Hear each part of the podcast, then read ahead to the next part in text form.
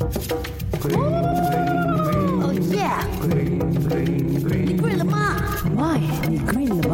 哎呀，又係我小眼睛師傅啊！那很多人认为哈，起床之后啦，马上折好这个被子被单呢，是喜欢干净、爱整洁的行为。可是这种做法其实是不健康的，因为有可能让这个螨虫更加的肆虐。嘿嘿，怕了吧？其实正确的做法哦，应该是将被子翻转，使被子里面呢朝外，然后把这个门啊、窗口啊打开，让它通风透气，让被单上的这个水分和化学污染的物质呢可以散发出去。等你洗了脸、刷了牙、做一个早操之后，啊，喏，我是没有做早操啦，再叠好这个被子呢才是正确的。因为我们人哦在睡眠当中，皮肤会排出大量的水蒸气，会让被单受潮。人的呼吸作用呢和分布全身的毛孔也会排出很多种的气体，还有汗液。起床之后，如果你马上把被子叠好的话呢，被单里面呢就会吸收或者是吸附水分和气体，这样呢很容易让这个被单成为一个污染源，是对健康有害的。而且经过一个人体气息蒸发的棉被呢，是特别容易滋生螨虫，因为它们依靠食用人体自然脱落的皮肤来生存，并产生造成人体各种过敏的物质。如果被单保持干爽的话呢，那么外面潮湿的空气中的水分就无法进入，导致各类的螨虫最终干渴而死掉。所以最简单的办法呢，就是睡醒之后不要先折被子。如果你晚上不要跟螨虫一起上床睡觉的话，还是听我用眼睛师傅的花啦。